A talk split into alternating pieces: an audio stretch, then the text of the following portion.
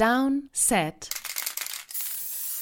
Short. Ja, guten Morgen. Samstag, 29.04. Draft Reaction Nummer 2 nach Runde 2 und 3. Ihr hört Downset Talk, der offizielle NFL-Podcast von RTL. Ihr hört das Ganze bei RTL Plus Musik und überall, wo es Podcasts gibt. Und wir sprechen über den Draft, so wie gestern Morgen. Wir gehen durch Runde 2 und Runde 3 3 und da ist natürlich auch wieder einiges passiert. Wir werden über Titan sprechen, wir werden über Wide Receiver sprechen, wir werden über, ach, wir werden über so viel sprechen, das könnt ihr euch gar nicht vorstellen. Es wird wahrscheinlich das nächste Downset nicht ganz so short. Und wir fangen aber trotzdem chronologisch an. Wir fangen ganz vorne an mit dem ersten Pick in der zweiten Runde, weil da wurden erstmal so die, ja, die, die, die Überbleibsel aus Runde 1 abgegrast, würde ich mal sagen. Also allen ja. voran wahrscheinlich der zu erwartendste Pick der mhm. zweiten Runde waren die Steelers mit Joey Porter, den ja die meisten in Runde 1 erwartet hätten, den Cornerback. Und den vor allem auch viele den Steelers in Runde 1 gemockt haben. Also diese Mock-Kombination ja, gab es ja durchaus häufig. Ähm, Pittsburgh in Runde 1 auf Offensive Tackle gegangen. Und dann saßen sie da an 32, Joey Porter war noch da. Es gab ja wohl wirklich viele, viele, viele Trade-Angebote. Ähm, sie haben auch lange gebraucht dafür, dass genau. sie sich eine ganze, einen ganzen Tag darüber Gedanken genau. machen konnten. Ja, also gab es ja wirklich, wir kommen ja gleich zu dem Trade, der kam ja dann direkt am Pick danach. Ähm, aber am Ende war halt wahrscheinlich wirklich so Joey Porter, die, die, das, die Versuchung war zu groß, ihn dann einfach doch selber zu picken. Und ich glaube, es ist auch generell in Ordnung. Ja. Also ist ein guter ja. Corner, erfüllt ein Need. Ähm, hey, und die Family Connection ist auch da. Ne? Also sein Vater Pass Rusher des Steelers gewesen, sowas. Ja. ja. Aber ist halt auch ein guter Spieler. Also. Ist ein guter Spieler. Ich finde die Range für ihn eigentlich, ich meine, ich hatte ihn immer noch Borderline Top 20 auf dem Big Board.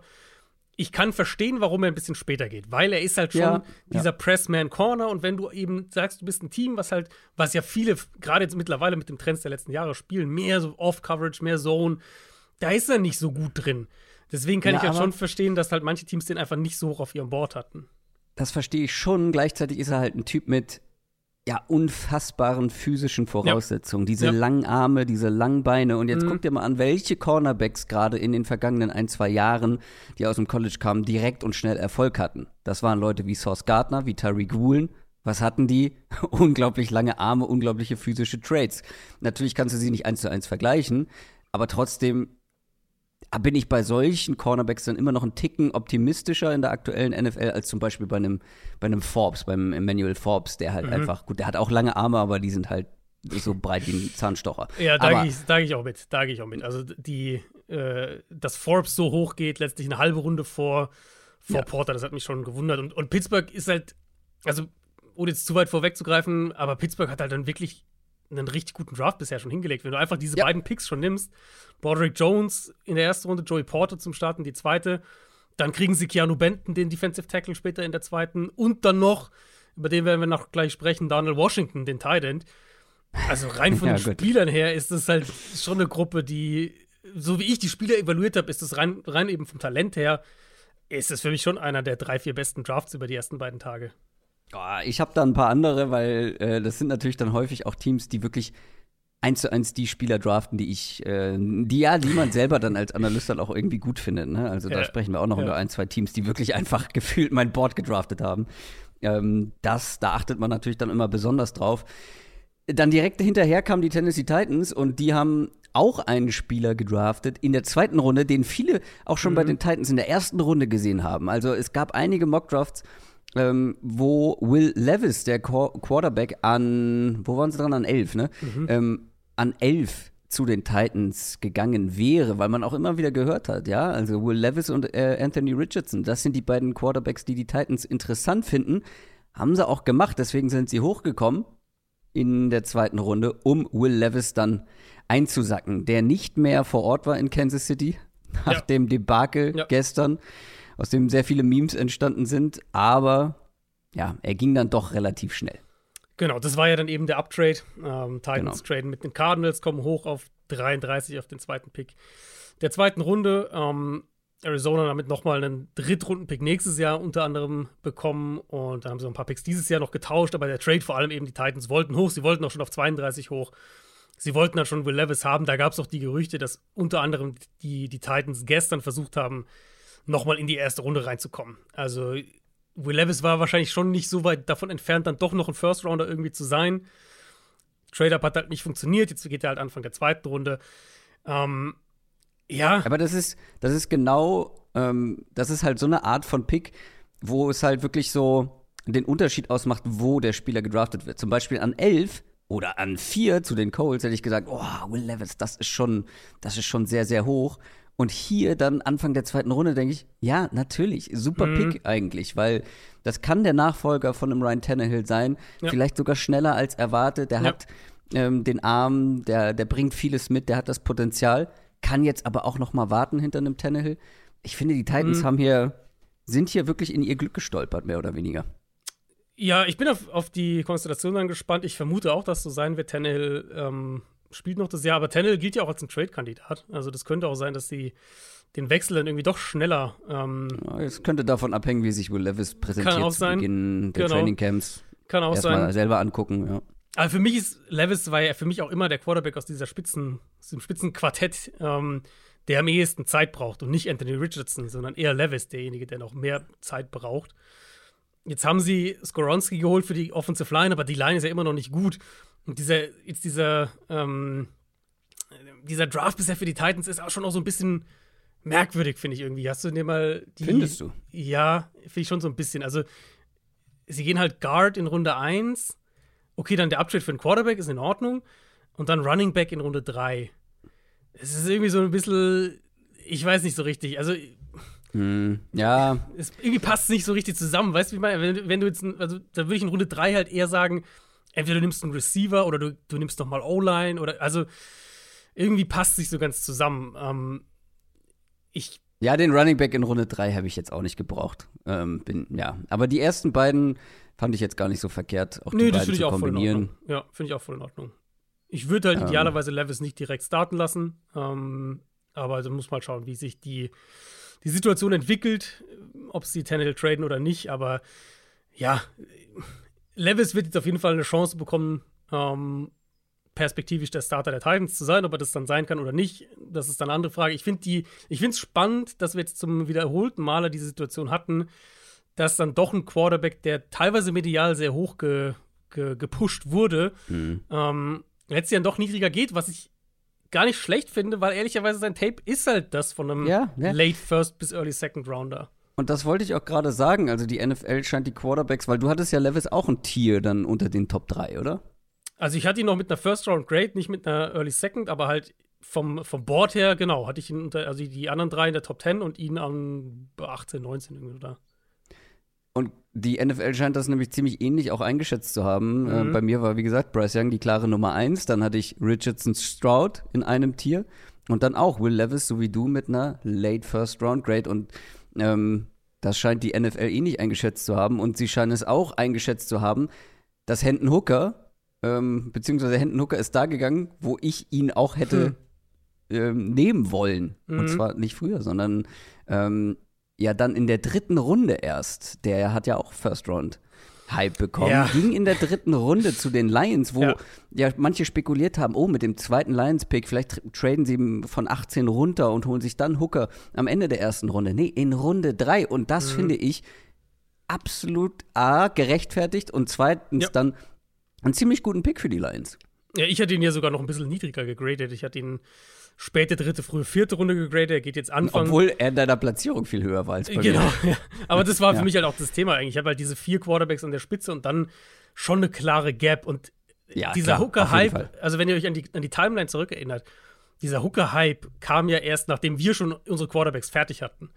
Ähm, und ich habe das nie verstanden. Nein. Nein. Und ich habe, also vielleicht, ich weiß nicht, wo das herkam, wie das zustande kam, ob da vielleicht hat auch einfach ein Berater irgendwie gute Arbeit geleistet. Ich kann mir absolut vorstellen, dass Hendon Hooker in, in Interviews sich sehr, ja. sehr gut präsentiert. Das kann, ist natürlich auch ein Faktor. Aber es ist halt ein 25-jähriger Quarterback, der vom Kreuzbandriss zurückkommt ja. und der in der Offense gespielt hat, die super schwer auf die NFL zu projecten ist. Wir sprechen ja gleich noch über die beiden Receiver aus der Ich wollte gerade sagen, eine ja. Sache kann man auf jeden Fall mitnehmen. Diese Tennessee Offense hat den Spielern aus dieser Offense nicht gut getan, was dann ja. ähm, den Draft Value angeht, weil die beiden Receiver, die beide teilweise mal kurz First Round Hype beziehungsweise auf jeden Fall Second Round Hype hatten, sind beide in der dritten Runde erst gegangen. Also, genau, genau. Ja. Und äh, ich finde es hier, dann ist es auch, hier ist der Pick absolut in Ordnung für Detroit, weil hier ja, verstehe ich auch, wie sie das machen. Das ist dann eine Option, wo du sagst, so ein bisschen eine Quarterback-Lotterie los. Vielleicht kann der Jared Goff beerben, vielleicht ist er einfach ein Backup. Genau, ähm, genau. Und, und, dann ist aber auch okay. In der dritten Runde ist auch ein Backup. Genau. Ist auch vollkommen okay. Genau, ist günstig für vier Jahre, passt. Ja. Ähm, wie gesagt, er gilt ja als ein High-Character-Guy, diese Qualitäten bringt er dann auch mit. Und muss ja auch sagen, Jared Goff ist ja auch, auch nur drei Jahre älter als Hendon Hooker. Also, das sind ja nicht so wild. weit auseinander weg, tatsächlich. Das ist wirklich wild. Ähm, ich, bin halt, ich, ich bin und bleibe skeptisch bei ihm, was die sportliche ja. Analyse angeht. Ich verstehe, warum man das hier versucht an dem Spot. Ähm, und wie gesagt, schlimmster Fall, du hast einen, einen günstigen Backup für vier Jahre. Und es war dann der erste Pick der Lions, ähm, wo man sagen kann, eine wertvolle Position gedraftet in der modernen NFL, oder? Ja, ja so ein also bisschen wir schon. Haben, wir haben Running Back, wir haben Inside Linebacker und dann in Runde 3, zu dem Safety kommen wir später vielleicht gleich nochmal, äh, später ein Safety, zwei, wo man ja. findet. Bitte? Runde 2.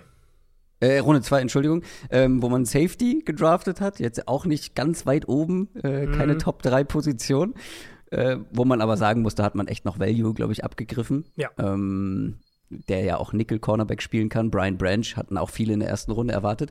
Äh, aber vor allem mit dem ersten Pick in Runde 2 ein Tight End. Also die haben eigentlich da weitergemacht, ja. wo sie gestern aufgehört haben. Geile Spieler draften, äh, aber ja, nicht ganz so wichtige Positionen draften, weil Sam Laporta, mhm. wir, waren, wir mögen ihn beide. Ein mhm. super Tight End von Iowa, guter Receiving Tight End, echt wirklich mit Route Running Skills.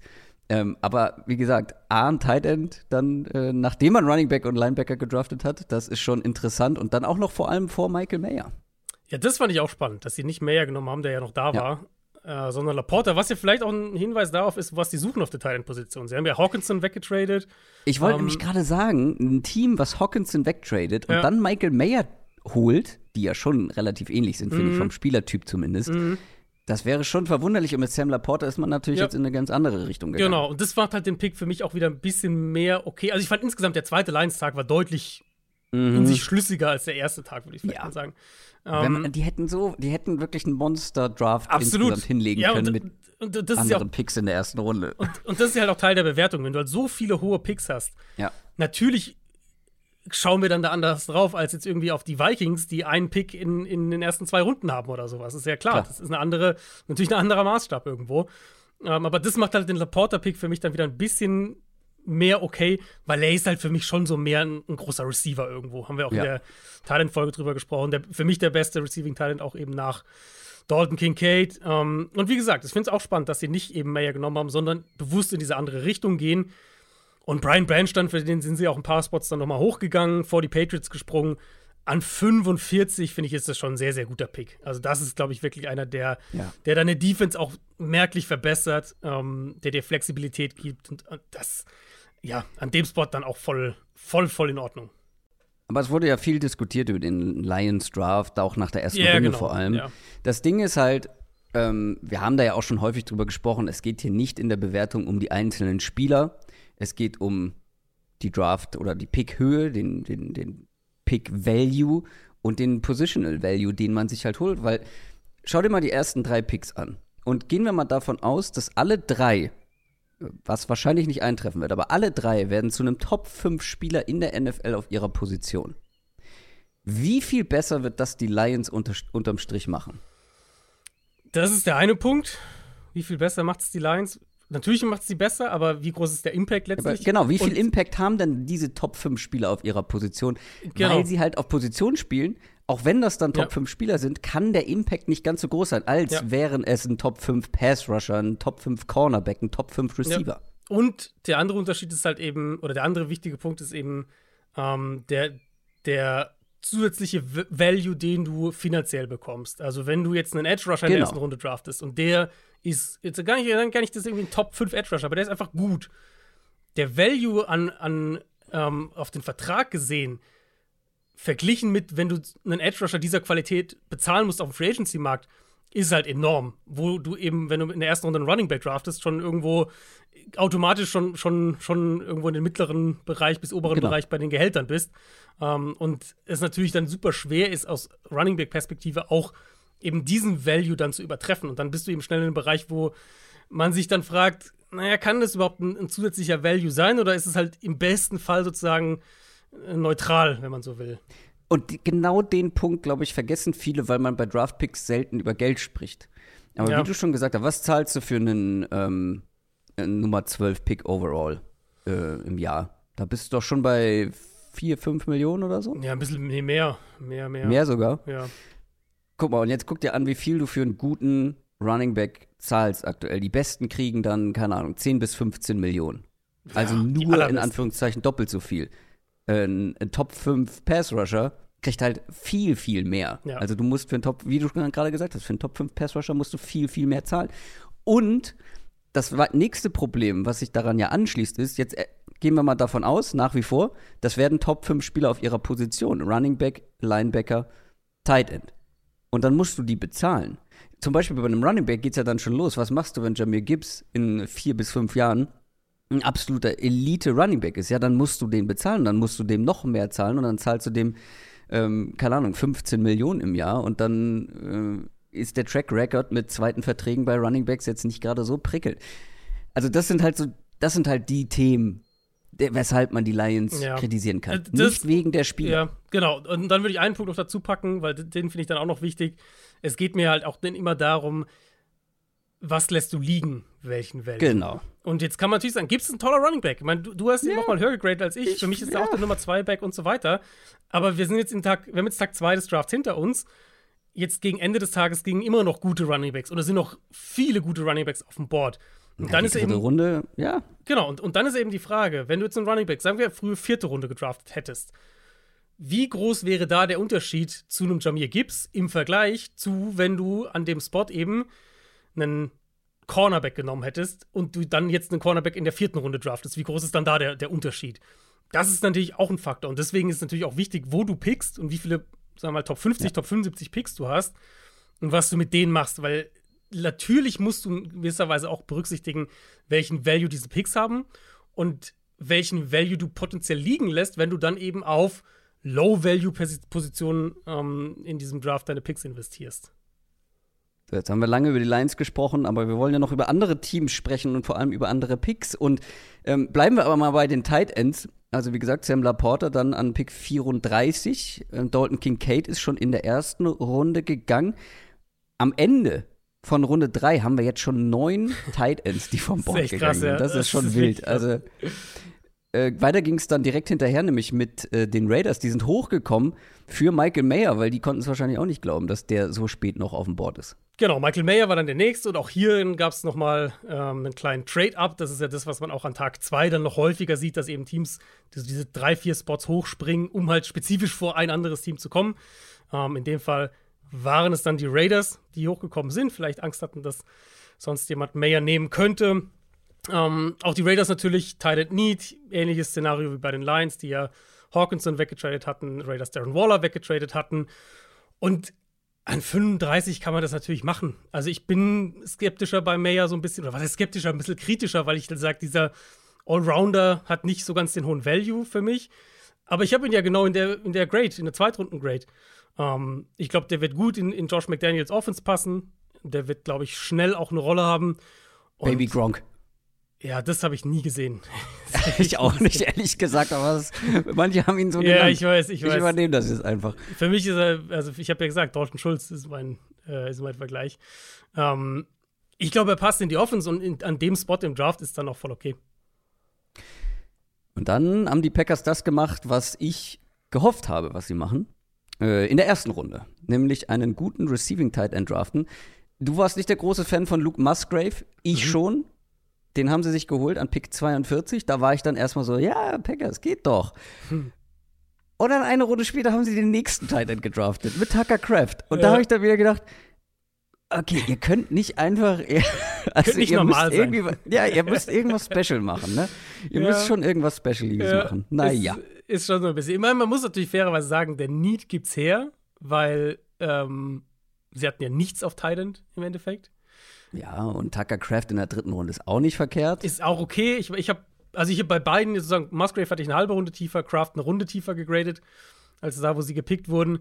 Ähm, das Pairing ist ja spannend. Das muss man ja sagen. Also Musgrave als so dieser krasse Athlet, kann vertikal in die Seams gehen, ähm, gibt dir eigentlich relativ schnell eine Receiving-Waffe mit athletischer Upside. Weiß nicht, inwieweit er als Blocker funktioniert. Ich habe halt ein bisschen Sorge, so was seine Movement-Skills angeht und seine Inline-Qualitäten angeht. Aber gerade als Receiver und auch als vertikaler Receiver sehe ich den auch relativ schnell. Und, und Tucker Craft wäre dann halt so ein bisschen mehr der, der Allrounder, der Inline auch spielt, der Block, der mehr so den, den Underneath ähm, Route Tree läuft. Also die beiden passen ja schon zusammen, wenn du sagst, hier, wir wollen 12 Personell spielen, wir wollen die zusammen auf dem Feld haben. Ist natürlich mit Rookie Titans immer so ein bisschen eine Sache, dass man da vorsichtig sein muss, wie viel man direkt drauf projiziert. Aber sie haben auf dem Board von vielen Leuten, würde ich sagen, zwei der Top 5 Titans ähm, bekommen. Ja, bei mir zum Beispiel. Und vor Ja. allem beide sogar noch mal später, als ich sie gegradet habe. Also ich kann die Picks auf gar keinen Fall kritisieren. Ich bin der Meinung, dass Luke Musgrave mit etwas Glück das Potenzial hat, auf jeden Fall einer der besten, wenn nicht der beste Tight in dieser Klasse zu werden. Bin ich vollkommen überzeugt, weil der einfach diese Tools mitbringt und kaum Erfahrung hat, weil der kaum gespielt hat auf College-Level. Also ich bin sehr gespannt und äh, Tucker Craft war meine Nummer 5. Also von Hm, daher. Ja, genau. Also bei mir waren sie ja beide ein bisschen niedriger als bei dir. Ähm, Ja. Aber ich verstehe zumindest den Gedankengang. Punkt eins, wir haben, wir haben nichts auf Thailand, wir müssen was machen. Und Punkt zwei, vielleicht wollen sie wirklich gezielt mehr 12 Personal spielen und haben sich halt jetzt zwei sehr unterschiedliche Thailand-Typen geholt. Ich finde es nicht schlecht, wie gesagt, aber ähm, Hauptsache nicht normal, die Packers. Dann ging es aber weiter, beziehungsweise vor Tucker Craft ging noch Luke Schoonmaker äh, zu den Cowboys, Brandon Strange zu den Jaguars, Daniel Washington, deine Nummer 1, zu den Steelers und abschließend Cameron Latu von Alabama zu den 49ers. Ja, also bei Washington muss man halt sagen, ähm, dass es da ja schon gestern so ein bisschen Gerüchte gab, die wurden dann heute intensiver und wie später dann gegangen ist, unterstreicht es ja so ein bisschen, dass es da doch leider ein paar Medical Red Flags gab. Ähm, ich habe jetzt gelesen, Knie und vielleicht noch mehr. Also, wer weiß, was. So wie er sich, so wie er sich äh, bewegt hat, überrascht mich das gar nicht. Ich meine, bei der Größe und dem Gewicht kann, können Ja. da immer Sachen dabei sein. Ja, ist natürlich super schade. Ich hoffe, dass da, äh, dass das alles gefixt werden kann. Ja. Also Washington zusammen mit George Pickens in der Steelers Offense ist natürlich schon. Äh, Also Daniel Washington wird vor allem blocken erstmal. ja, wahrscheinlich schon. Ähm, genau, ja, mich freut es natürlich, dass Schoonmaker ein Zweitrunden-Pick war, weil das ist ja genau da, wo ich ihn gegradet hatte. Ähm, geht zu den Cowboys. Ne? Äh, Du wolltest, Schultz du, Light. du wolltest, ein, du wolltest einen Titan zu den Cowboys Ja, haben. voll, nee, Dalton Jetzt hast du einen deiner Favorites. Absolut, Dalton Schultz Light äh, oder Dalton Schultz äh, in, in Rookie-Version habe ich ja Michael Mayer und Luke Schoonmaker so ein bisschen gegeben, diesen Titel. Und, und es passt ja dann, dass die Cowboys das Team sind, das ihn nimmt. Strange fand ich strange dann an der Stelle tatsächlich. Oh, passt ja. Pick 61. Mhm. Ich meine, der ist halt so ein athletischer Upside-Kandidat. Aber das finde ich dann schon sehr, also das fand ich sehr früh. Jaguars auch so ein Team, war, bin ich nicht warm geworden bisher. Ich meine, sie haben noch, ich glaube, die haben tatsächlich jetzt ohne Übertreibung zehn Picks am dritten Tag. Ähm, aber jetzt aus Tag 2 rauszugehen mit so einem athletischen Upside-Tident und einem Running Back, weiß ich nicht. Als ein Team, was jetzt irgendwie in der AFC angreifen müsste, bin ich nicht so ein Fan davon. Bleiben wir mal bei den Passcatchern und kommen zu den Wide Receivers. Da fällt mir ein, ich hatte ja eine Bold Prediction. Ich habe gesagt, ähm, es gehen mehr Running Backs als Wide Receiver in der ersten Runde. Das war dann nicht der Fall. Aber weißt du, was eine richtig gute Bold Prediction gewesen wäre? Hm. Es gehen zwei Running Backs, bevor der erste Wide Receiver vom Board geht. Das wäre tatsächlich sehr gut. Das hätte, gewesen, kein, das hätte jeder für absolut irrsinnig erklärt. Ja. Und es wäre eingetroffen. Aber ich habe, glaube ich, die getroffen, oder? Ich hatte ich nicht äh, mehr, mehr Running Backs als Titans in der ersten Runde und keinen Titan Top 20? Das kann sein, ja, Äh, stimmt. Ich, das hätte ich, dass ich es getroffen habe. Guter Punkt, guter Punkt. Getroffen habe ich übrigens äh, in Sachen Prognose mehr Trades als Quarterbacks. Ja, das ist natürlich deutlich sogar. Ja. Mhm, erste Runde, deutlich äh, mehr Trades, beziehungsweise wie, ja, doch, am Ende kam ja noch ein, zwei. Ähm, dementsprechend äh, das getroffen. Und ich habe ich hab mich äh, schlecht verkauft gestern. Ich hatte acht richtige Picks. Eieiei. Du 8, ich 7. Nolan Smith war nämlich auch bei mir Ja. richtig. Den hatte ich aber überhaupt nicht auf dem Schirm, weil ich ihn an 10 zu den Ja, Eagles ich hatte. auch. Ich auch. Nicht an 30. Aber Stichwort Wide Receiver. Da sind vier, wenn ich mich richtig erinnere, in der ersten Runde gegangen. Mhm. Die vier nacheinander noch mal- direkt, ja. Genau. Und dann nochmal neun jetzt äh, heute Nacht. Die Panthers haben direkt auch mal einen kleinen Schocker hingelegt. An 39 Jonathan Mingo. Ich fand die ersten drei tatsächlich, die jetzt an Tag 2 gegangen Na, der sind. dritte nicht. Von, also vom, Auf den vom, dritten lasse ich nichts kommen. Aber vom Ranking her schon. Also ich, von der Range her kann man ja diskutieren, aber aber vom Ranking her hätte ich schon noch mehrere davor gehabt. Ähm, und es fing an mit Jonathan Mingo eben zu Ja. den Panthers an 39. Ich mag ihn ja eigentlich. Also Sie wollten halt, einen- sie wollten halt einen großen ja, Receiver und, haben, ne? und, und das ist halt das Ding in diesem Draft. Wenn du halt diesen Ja. Receiver-Typ haben willst, wahrscheinlich musst du halt ein bisschen reachen. Also ich hatte ihn ja letztlich dann immer noch in der dritten Runde und er war mein Receiver Nummer 11 dann im finalen Ranking. Das heißt, ich, ich mag ihn schon. Ähm, Big Body Receiver eben. Ich habe ihn am Ende an, am ehesten eine, äh, eine, eine Einstufung als Big Slot gegeben, aber ich glaube, der kann auch Outside spielen und gibt den Panthers halt Size, gibt ihnen eine Red Zone Option, gibt ihnen eine Blocking Option auch und halt einen, der jetzt langfristig mit eben Bryce Young zusammen dann da sich entwickeln kann in dieser Offense. Also ich hatte die Panthers generell mit einem Receiver an der Stelle, hätte gedacht, dass sie Ja. in eine andere Richtung gehen, einen anderen Receiver nehmen, aber sie wollten offensichtlich diesen Big Body Receiver und Mingo hat Upside. Also ich, ich mag den Spieler auf jeden Fall. Ja, schlecht für Terrace Marshall, dieser Pick. Das ist wohl richtig, ja. Das ist korrekt. Ich hätte mir eher lieber, weil sie auch DJ Chark dann schon geholt haben. Ja, sie haben jetzt ein paar große. Die haben ja auch Adam Ja. Thielen geholt äh, und, Mingo. Das ist jetzt schon ein Adam physisches halt Receiver-Trio. Slot so, aber ich hätte mir so einen dieser schnellen, dieser dynamischen Ich hätte, ähm, Receiver gewünscht. ich hätte, ich hätte in meinem, ich hatte ja noch einen Zweitrunden-Mock gemacht. Ähm, da hatte ich ihnen Josh Downs gegeben. Als eben als, als Alternative dazu, so ein bisschen. Ja, ich wäre jetzt so in Richtung eher Deep, Deep Threat gegangen, so Marvin Mims Mhm. und Jalen Ja. Hyatt, so in die Mims, Richtung. Ja, hat mir auch gefallen, ja. Ähm, aber es ist Jonathan Mingo geworden. Die Packers, nicht nur zwei Tight Ends, sondern dann sogar noch Receiver. Also sie, sie machen genau das, was die Packers immer machen. Defense erste Runde Ja. oder halt vor allem nicht Ja, Passcatcher in der ersten Runde. Aber dann in der zweiten. Und Ja. in der dritten, glaube ich auch noch. Nee, wo war der? Ja, nee, das war noch zweite Runde. Ja, Ja. Thailand, Receiver Thailand gegangen, ja. ja genau. Jaden Reed allerdings, einer dieser, einer dieser Speedster.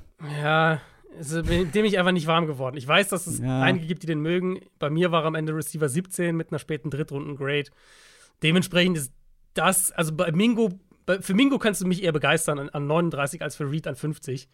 Sagen wir es mal so. Ähm, ja, er ist ein Scheme-Fit für diese Offense. Ich hatte das irgendwann mal vor dem Draft geschrieben. So, das ist so einer, den ich, wo ich vermute, irgendein Shanahan oder Shanahan-Schüler-Geschichte, irgendwie so in der Richtung wird er landen. Ist ja so ein bisschen der Fall in Green Bay. Ich glaube, mit dem Speed, der wird, glaube ich, eine gute Yards after Catch-Waffe sein in der Offense.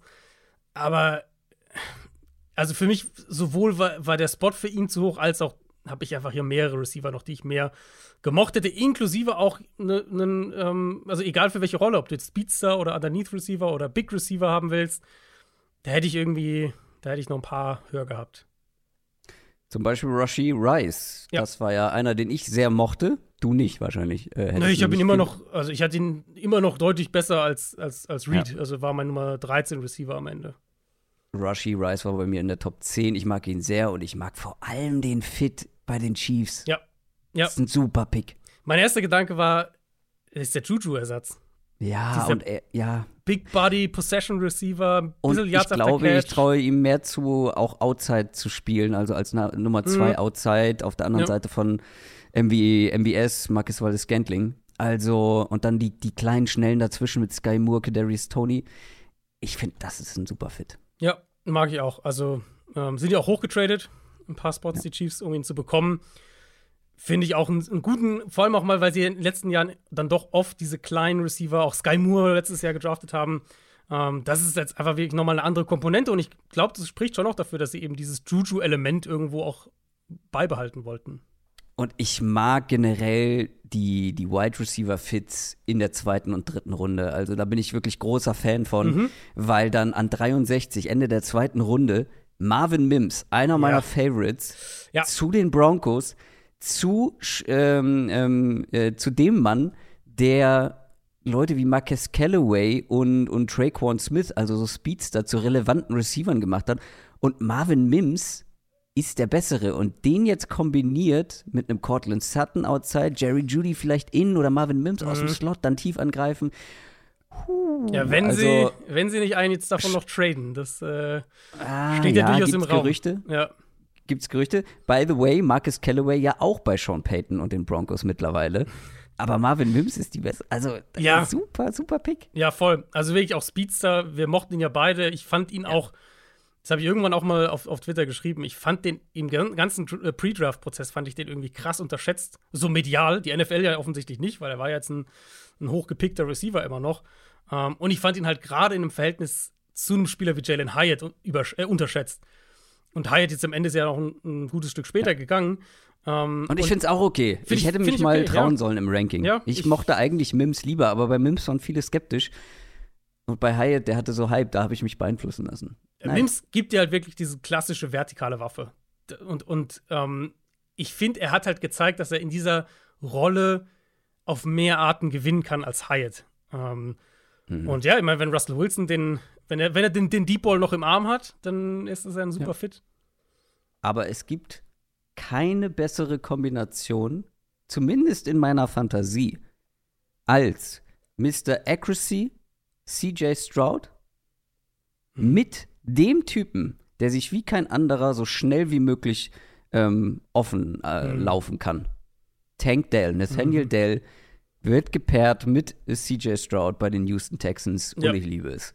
Das fand ich auch einen, einen richtig coolen Pick, vor allem weil ich bei Tank Dell überhaupt keine Ahnung hatte, wie die NFL den sieht. Ob die, weil er ist halt schon ein Outlier mit der Größe, das ist ja keine Frage. Ähm, und, und, dem Gewicht vor allem. Ob die NFL den dann gar nicht in, an Tag 2 pickt, vielleicht sogar. Das hätte mich jetzt nicht total geschockt. Jetzt geht er an 69, früh in der dritten Runde. Ja, also wir sind ja beide, wir haben ja, wir haben ja kurz drüber gesprochen, wenn wir eine My Guys-Folge gemacht hätten, ja, dann wäre wär unser, unser, gemeinsamer gewesen. Genau, das wäre ähm, unser My Guy, der Downside ja, Talk My Guy geworden. Ja, ja, genau, deswegen ja, mag ich auch total. Also die Texans, finde ich, hatten wieder einen komischen Pick mit, mit äh, Juice Scruggs, dem Center, den, den ich gar nicht in Runde 2 erwartet habe. Zweitbester Name allerdings. an Tag 2. Aber Tank Dell an 69, ja. Also ich hatte den in, weiß gar nicht mehr, 35 oder sowas auf dem Big Board. Wie gesagt, ähm, jemanden, der, ein Quarterback, der schnell den Ball präzise mhm zu einem Spieler wie Tank Dell bringen kann, der dann After the Catch kreiert. Äh, ich habe gesagt, Nummer zwei Name nur, also Juice Scruggs ist natürlich schon mal, schon mal solide. Mhm. Aber der beste Name in Runde 3, Pick 97, Ricky Stromberg. natürlich. Natürlich, ja. Äh, der Bernd. Naja, sehr gut. Finde ich gut. Ist äh, auch ein Center gewesen, der bei den Commanders gelandet ist. Mhm. Äh, Stromberg in der NFL. Aber machen wir nochmal weiter mit, mit Wide Receivers. Also Jalen Hyatt haben wir jetzt schon mehrfach thematisiert, ist am Ende in Runde 3 gegangen. Hat mich überrascht. Ich hätte gedacht, dass der wirklich in Runde 2 geht. Aber die mhm. Tennessee Offense hat den Spielern geschadet. Alle später gegangen, oder fast alle später gegangen als erwartet. Die Giants sind echt extra hochgegangen, um sich Jalen Hyatt zu holen. Interessante Wahl. Also den Speed sehe ich da schon.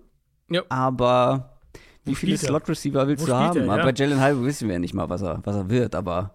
Ja, also. Wir, wenig für Outside. Ich meine, du kannst natürlich auch Outside projecten, aber dann ist halt noch mehr eine Projection, weil er war ja halt einfach häufig in dieser Tennessee Offense, wir haben ja drüber gesprochen damals, in diesen Stack. Press-Man erlebt. Also. Genau, er war immer diesen Stack-Formations, der hintere Receiver, also der, der geschützt ist quasi. Und dann haben ihn ja auch Cornerbacks mit super viel Abstand gespielt. Also er hat ja unheimlich viel Platz immer, um seine Routes zu laufen.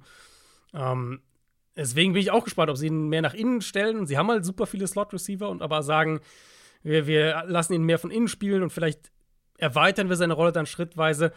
Vielleicht sagen sie auch einfach, ey, wir haben jetzt diesen Speed hier, den müsst ihr defensiv respektieren und egal wo der steht, müsst ihr den respektieren. Keine Ahnung, aber ähm, ich, ich glaube nicht, dass du Jalen Hyde jetzt in, in, die NFL bringen willst und direkt als Outside Receiver, wo er Press Coverage sieht, weil da könnte ich mir vorstellen, dass er zumindest erstmal dann doch deutlich ähm, deutlich struggelt. Aber generell muss ich sagen, Giants Draft, einer meiner Favorites auch bisher. Ja, die Otto Banks, Runde 1. Absolut. Dann sind sie geduldig, bekommen den in meinen Augen besten Center, John Michael Schmitz, an 57. Ja.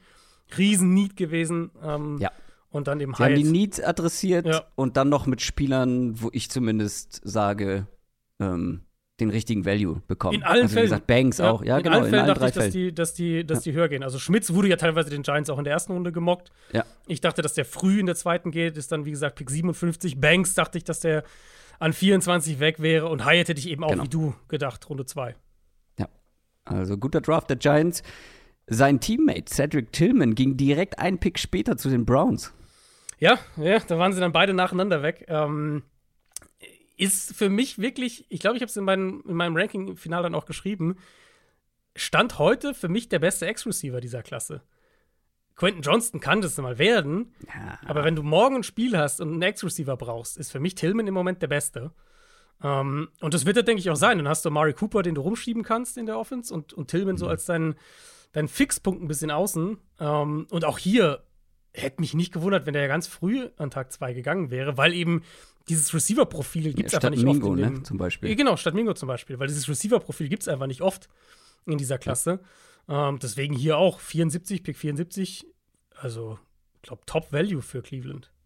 Ja, einer der kleineren Josh Downs ging dann an 79 zu den Indianapolis Colts, quasi der Paris Campbell-Ersatz. Und Michael ja. Wilson war dann noch ein Pick an 94 zu mhm. den Arizona Cardinals, die ja weiter, weiter äh, mit, mit Value gut umgehen in diesem Draft. Voll. Der ist wirklich, also muss ich wirklich sagen, ich meine, Wilson, das wisst ihr, dass ich den sehr, sehr mochte. Ja. Äh, Big Body Receiver mit, mit tollem Release, Route Running Skills, Blocking. Ja, Cardinals sind nochmal zweimal runtergetradet jetzt an Tag zwei. Die haben jetzt insgesamt ja. in diesem Draft einen First Rounder, zwei Third Rounder und einen Fifth Rounder für nächstes Jahr den Draft schon eingesammelt. Und dann nochmal drei zusätzliche ja. Tag drei Picks für dieses Jahr. Also sie spielen das Board gut und dann gehen sie halt auf ausschließlich Value-Positionen mit ihren hohen Picks. Tackle, ja. Edge, Corner, Receiver. Um, und gut, jetzt mag ich halt auch ja. mindestens zwei der Spieler sehr, vor allem jetzt die beiden letzten, Garrett Williams, Michael Wilson. Du magst BJ Ojolari sehr, den sie in Runde 2 gepickt haben. Ja. Ja, also für mich ist das wirklich ein, ein, ein, richtig guter Draft, ja.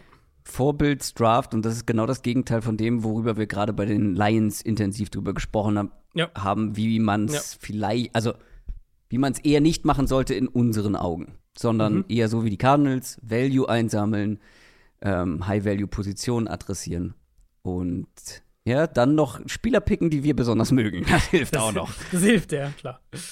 Ähm, du hast BJ Ojulari gerade schon angesprochen, Pass Rusher an 41 zu den Cardinals gegangen. Wie gesagt, ich ähm, mag, ihn, mag ihn sehr, du warst ein bisschen skeptischer. Mhm.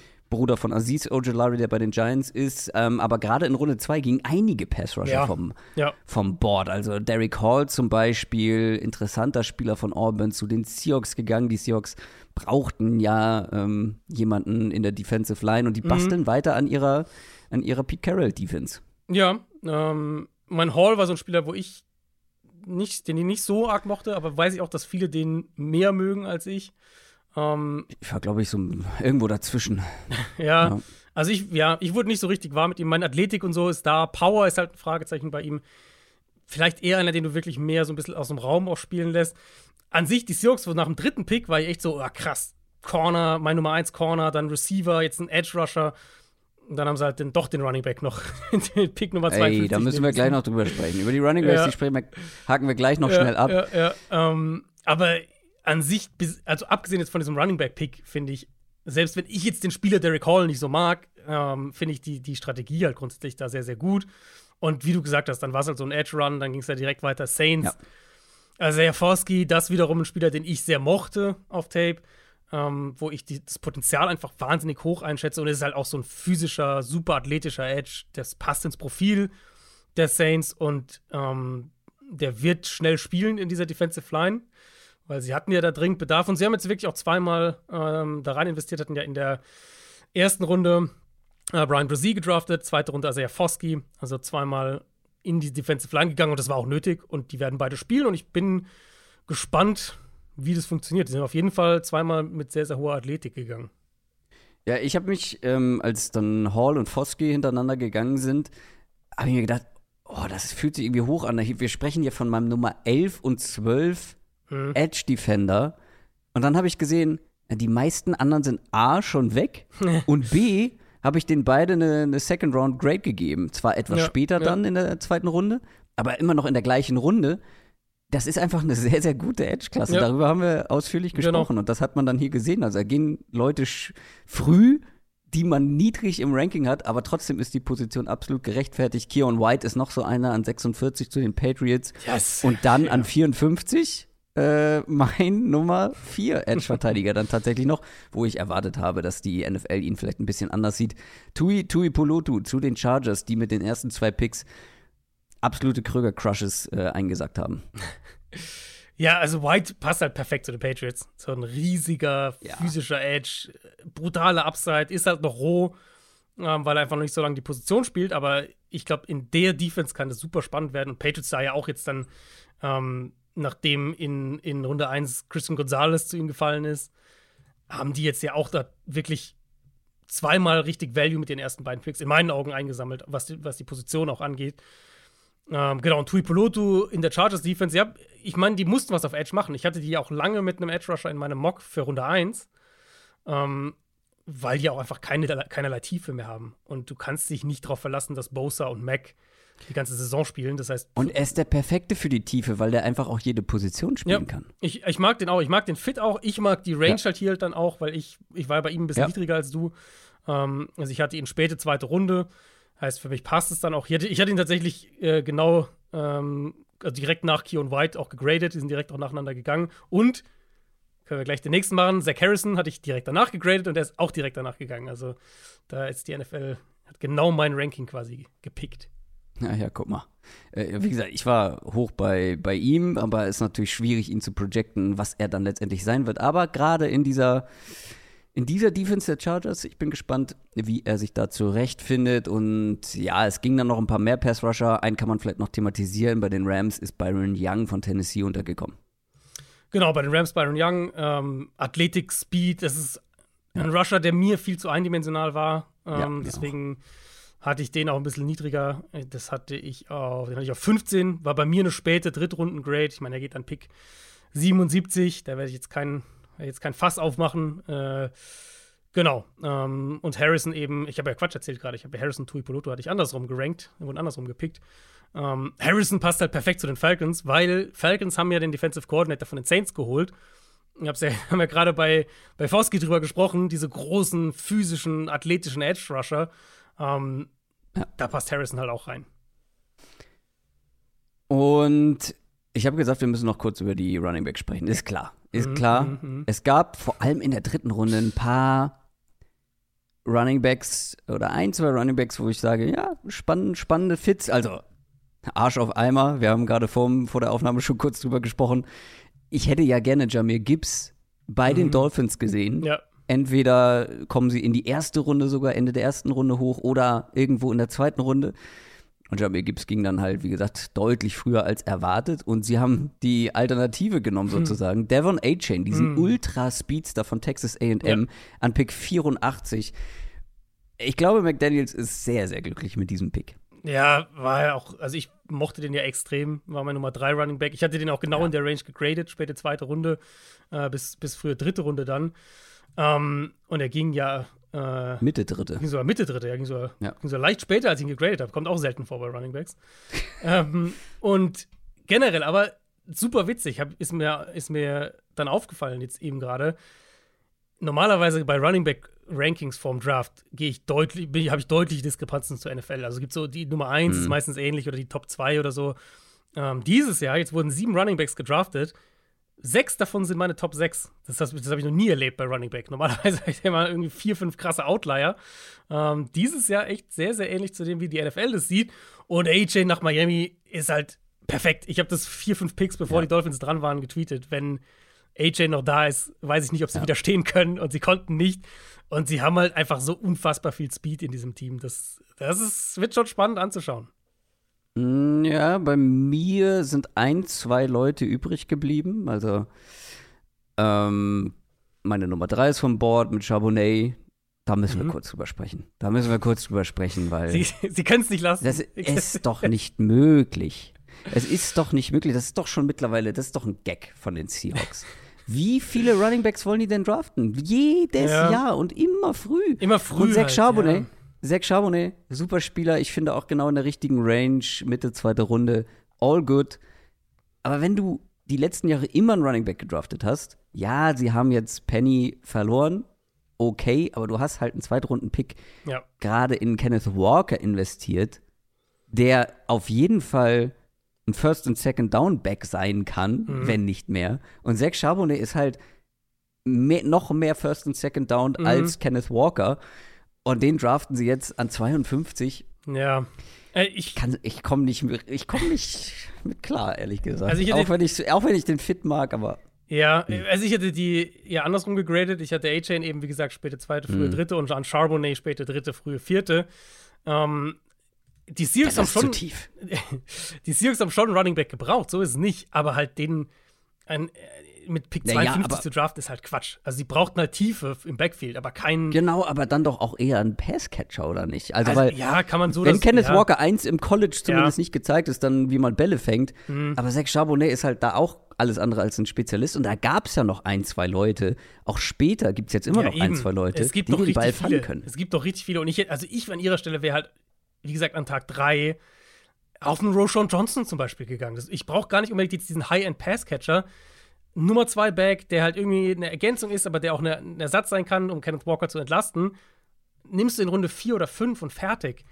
Den halt an 52 zu nehmen, wo deine Interior O-Line noch riesige Fragezeichen hat, D-Line noch ein Thema ist, das, ja, Ja. das verstehe ich nicht.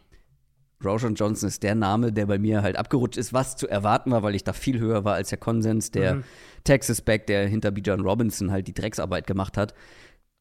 Irgendein Team wird, ein, Der wird wird einen bald ordentlichen gehen. Stil erleben. Ich, glaub, bleib der dabei. wird, Also wenn ich, wenn ich jetzt raten müsste, würde ich sagen, dass das der nächste Back ist, der geht.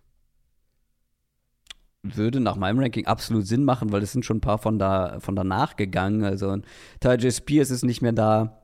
Ähm, der ist zu den Titans gegangen. Tank Bixby ist vom Board. Also wir reden hier noch über noch über die kleinen Wendigen, ne? Also Mhm. klar, Deuce Vaughn ist natürlich noch mit dabei, aber auch ein Keaton Mitchell, ein Dwayne, Ja. Mc, äh, Dwayne McBride. Ja. Diese, diese kleinen Wendigen, da sind noch einige übergeblieben. Hast du noch ein, ähm, noch ein Thema? Möchtest du noch über, über die 49ers und ihren ähm, Kicker-Pick in Runde 3 sprechen? Oder? Das, ey, das ist ein Wahnsinn für mich. Also die haben halt, die haben ja eh keinen Pick eigentlich. Also die haben keinen Top 80 Pick. Ne, picken dreimal in den, in den Top 150 und die drei Picks sind äh, zwischen 85 und 105.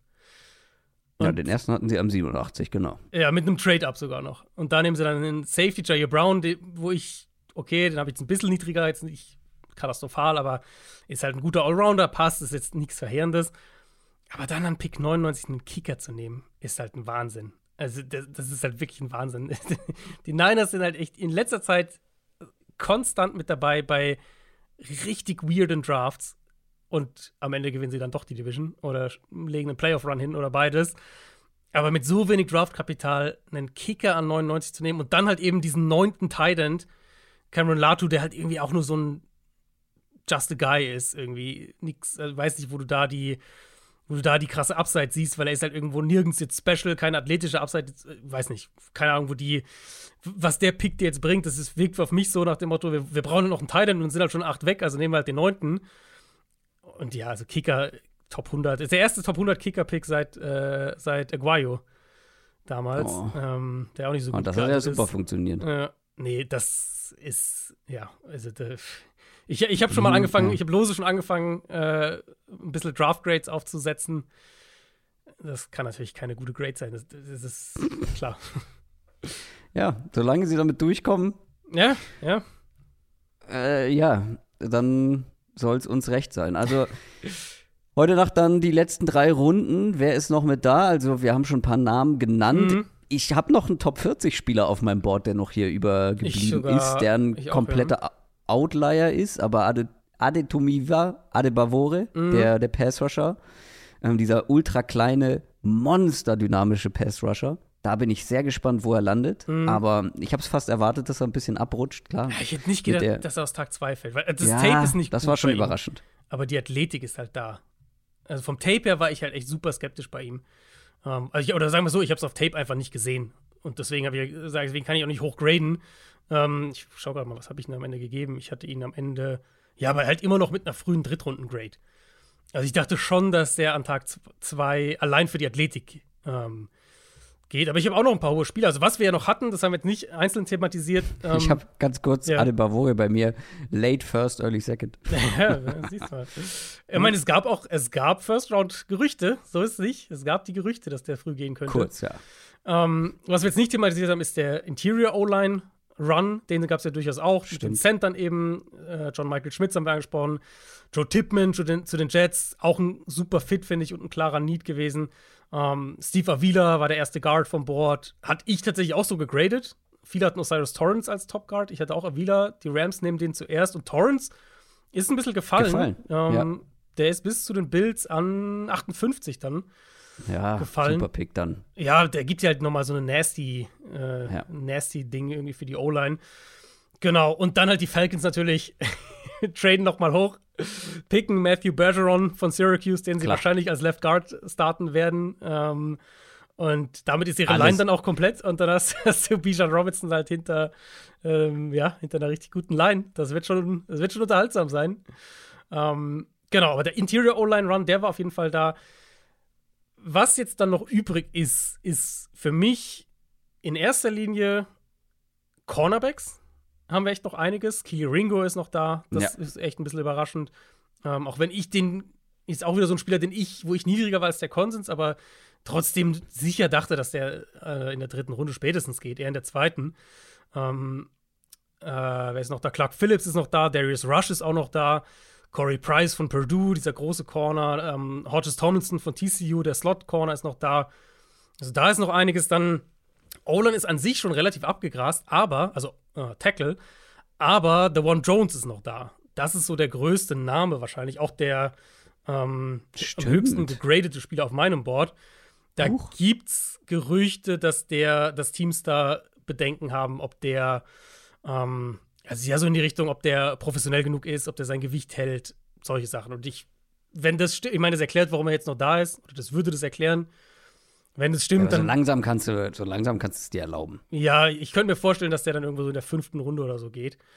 Ähm, äh, Luke Whippler ist noch da, der, der Ohio State Center, der jetzt dann jetzt schon nur noch der für fünfte Center dann wäre, der gedraftet wird. Ich denke aber, der wird auch bald vom Board gehen. Genau, und dann eben D-Line, äh, ein bisschen Adebavore, ähm, Moro Jomo von Texas, Carl Brooks ist noch da. Also da gibt es noch einen. Andre Carter, dieser Projekt-Edge-Rusher von Army, der ist auch noch da. Und dann halt noch ein paar Receiver, unter anderem eben die, die Speedster auch, die ich ja, auch Tyler ein bisschen höher vermutet hätte. Genau, Scott und Trey Palmer von Nebraska, die sind auch noch da. Ähm, also gibt Bin schon noch sehr gespannt, wo Xavier Hutchinson landet. Genau, Xavier Hutchinson spannender Spieler. A.T. Perry, wenn wir die großen Receiver ähm, mit reinnehmen. Und natürlich Keishon Butte auch von LSU. Der, ja, da bin ich froh, dass auf den keiner reingefallen ist. Ich habe keine Ahnung, wo der landet. Also auch wirklich überhaupt keine Ahnung. Äh, Andre Iosaivis. Stimmt, ja. Ähm, der, der, der Small School Receiver. Ja. Dieses athletische Monster, der, der, der, der äh, Athlet, der Sprinter. Ja. Ja, und dann halt ein paar Running Backs, auf die ich natürlich noch Running schaue. Backs, abgesehen ja. von Roshan Johnson, aber so Leute wie eben Deuce Vaughn, Dwayne McBride, mhm. Eric Gray, auch von Oklahoma. Keaton Mitchell. Ja. Da gibt es auch, auch ein paar spannende Spieler, ja. die man sich holen kann. Und natürlich Jake Hayner, mein Nummer 5 Quar äh, Quarterback. Ja, ne? ja, ja, Quarterbacks sind ja äh, sind jetzt wirklich nur die gegangen, die man erwartet hatte. Äh, ja, total. Tanner also, McKee noch da. Ja. Ich meine, ich, ich mag ja Dorian Thompson Robinson.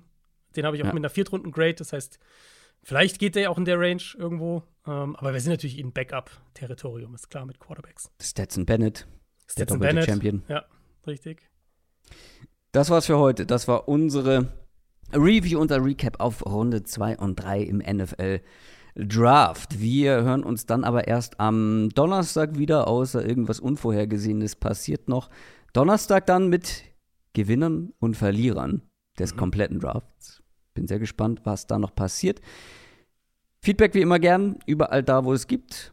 Du noch was, Adrian? Ich gehe jetzt ins Bett. Gute Nacht. ja. Macht's gut. Ciao, ciao. Ciao, ciao.